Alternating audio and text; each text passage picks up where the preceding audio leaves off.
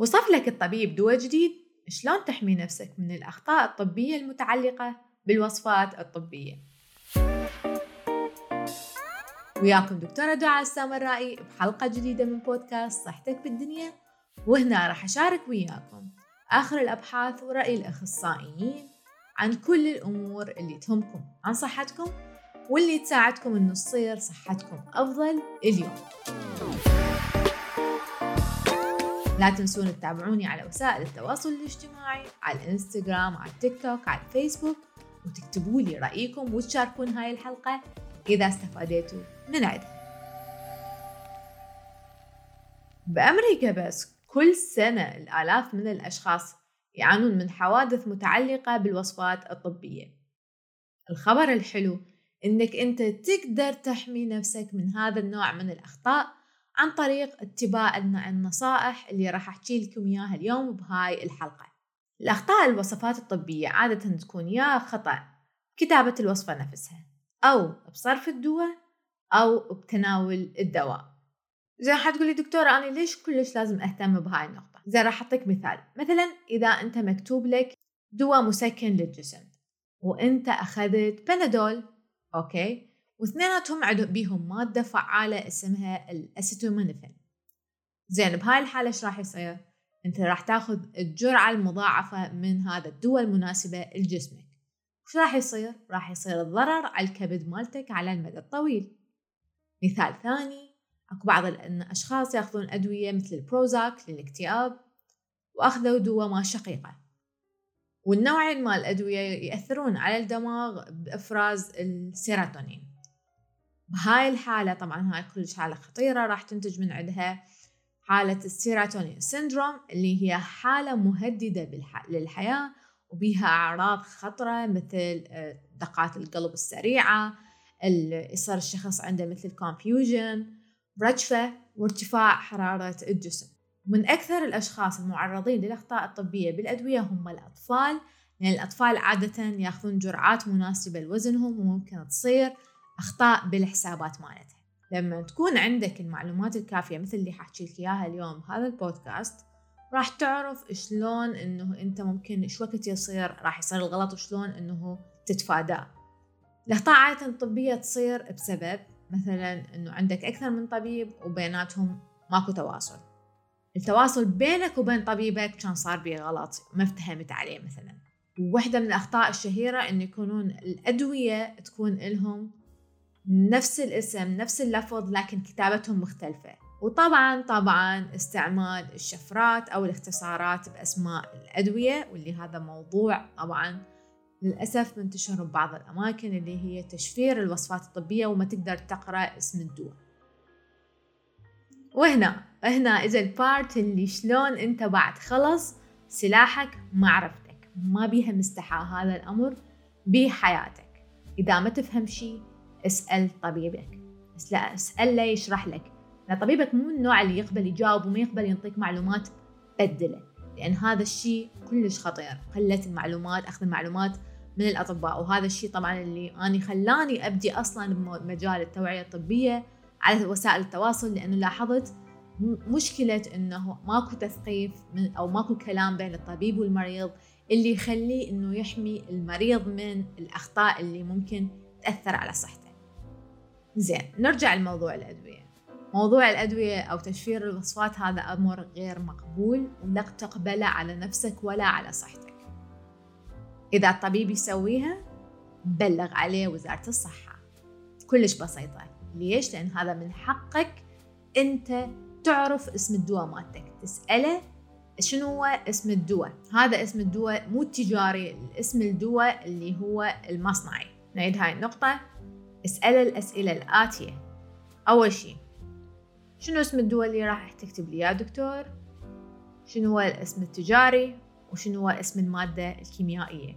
حتى إذا ماكو مثلا الدواء من شركة معينة ممكن تلقيه بشركة أخرى. شنو المفروض أو شنو تأثير هذا الدواء اللي راح أخذه؟ وش قد يحتاج؟ يلا راح أشوف النتائج على صحتي. شنو الجرعة اللي راح تكتب لي إياها دكتور؟ وش قد الفترة اللي حستمر عليها على الدواء شنو أسوي إذا نسيت أخذ الدواء؟ وشنو أسوي إذا أني أخذت بالغلط دواء مرتين مثلا؟ وشنو هي الأعراض الجانبية لهذا الدواء على مود ما تتفاجئ؟ شنو هو الطبيعي شنو هو اللي مو طبيعي؟ وشنو المفروض أسويه إذا صارت وياي هاي الأعراض الجانبية؟ هل هذا الدواء راح يتفاعل ويا الأدوية الثانية اللي آخذهم؟ وشلون؟ ذكرتوا هاي الأسئلة كلها؟ هاي الأسئلة ما بيها مستحال لازم تسألوها لازم تعرفوا لها إجابات واضحة. نرجع ونقول على أهمية أنه تعرفون اسم الدواء.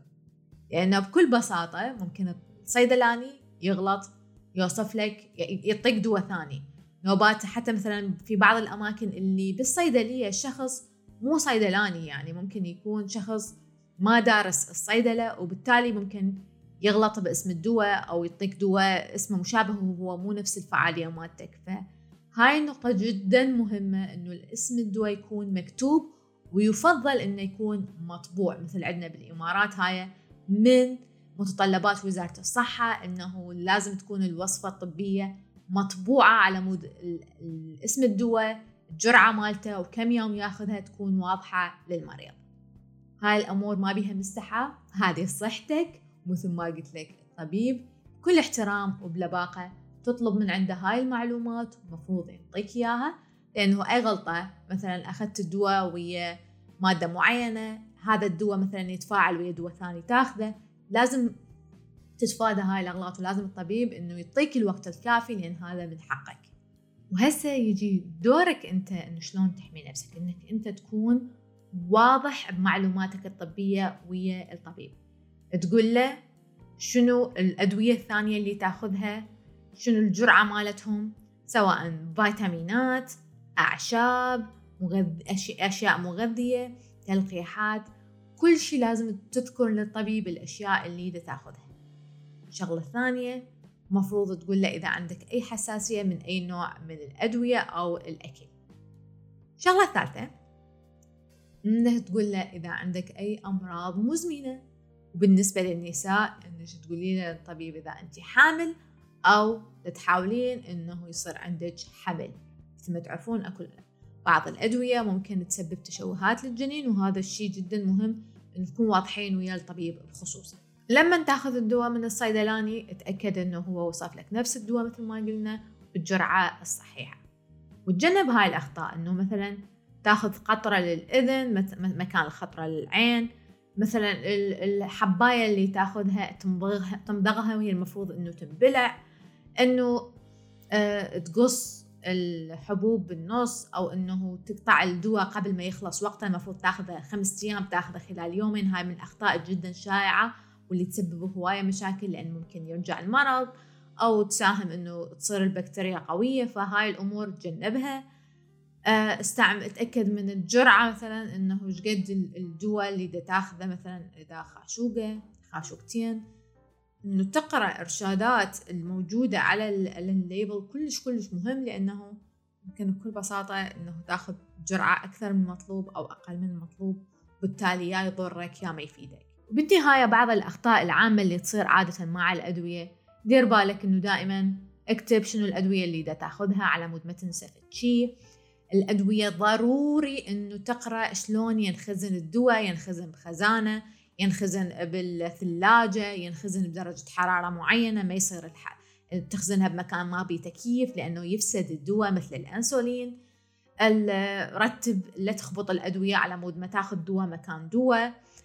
دائما إنه تحاول تستعمل نفس الصيدلية لأن الصيدلاني ممكن يتذكر إذا أنت تاخذ دواء معين.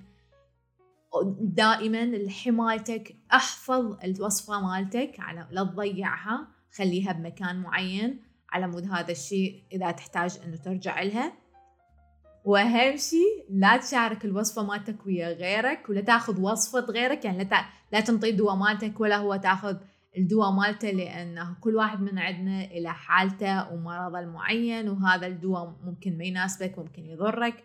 وهاي من الأخطاء الشائعة خصوصا بمجتمعاتنا العربية. والأهم مثل ما قلنا لا تستحي لا تظل ساكت ولا إنه من دماغك إنه تقول أني أعرف. please please كل مرة اسأل طبيبك أخذ المعلومات اللي ذكرتها كاملة ويا رب إن شاء الله يحفظك ويحفظ عائلتك من أي أخطاء طبية ومن أخطاء الأدوية. كانت وياكم دكتورة دعاء السامرائي بحلقة جديدة من بودكاست صحتك بالدنيا. شكرا لاستماعكم. لا تنسون إنه تكتبوا لي رأيكم وتشاركون الحلقة إذا استفادتوا منها. ويومكم سعيد وصحتك يا ربي بالدنيا. دوم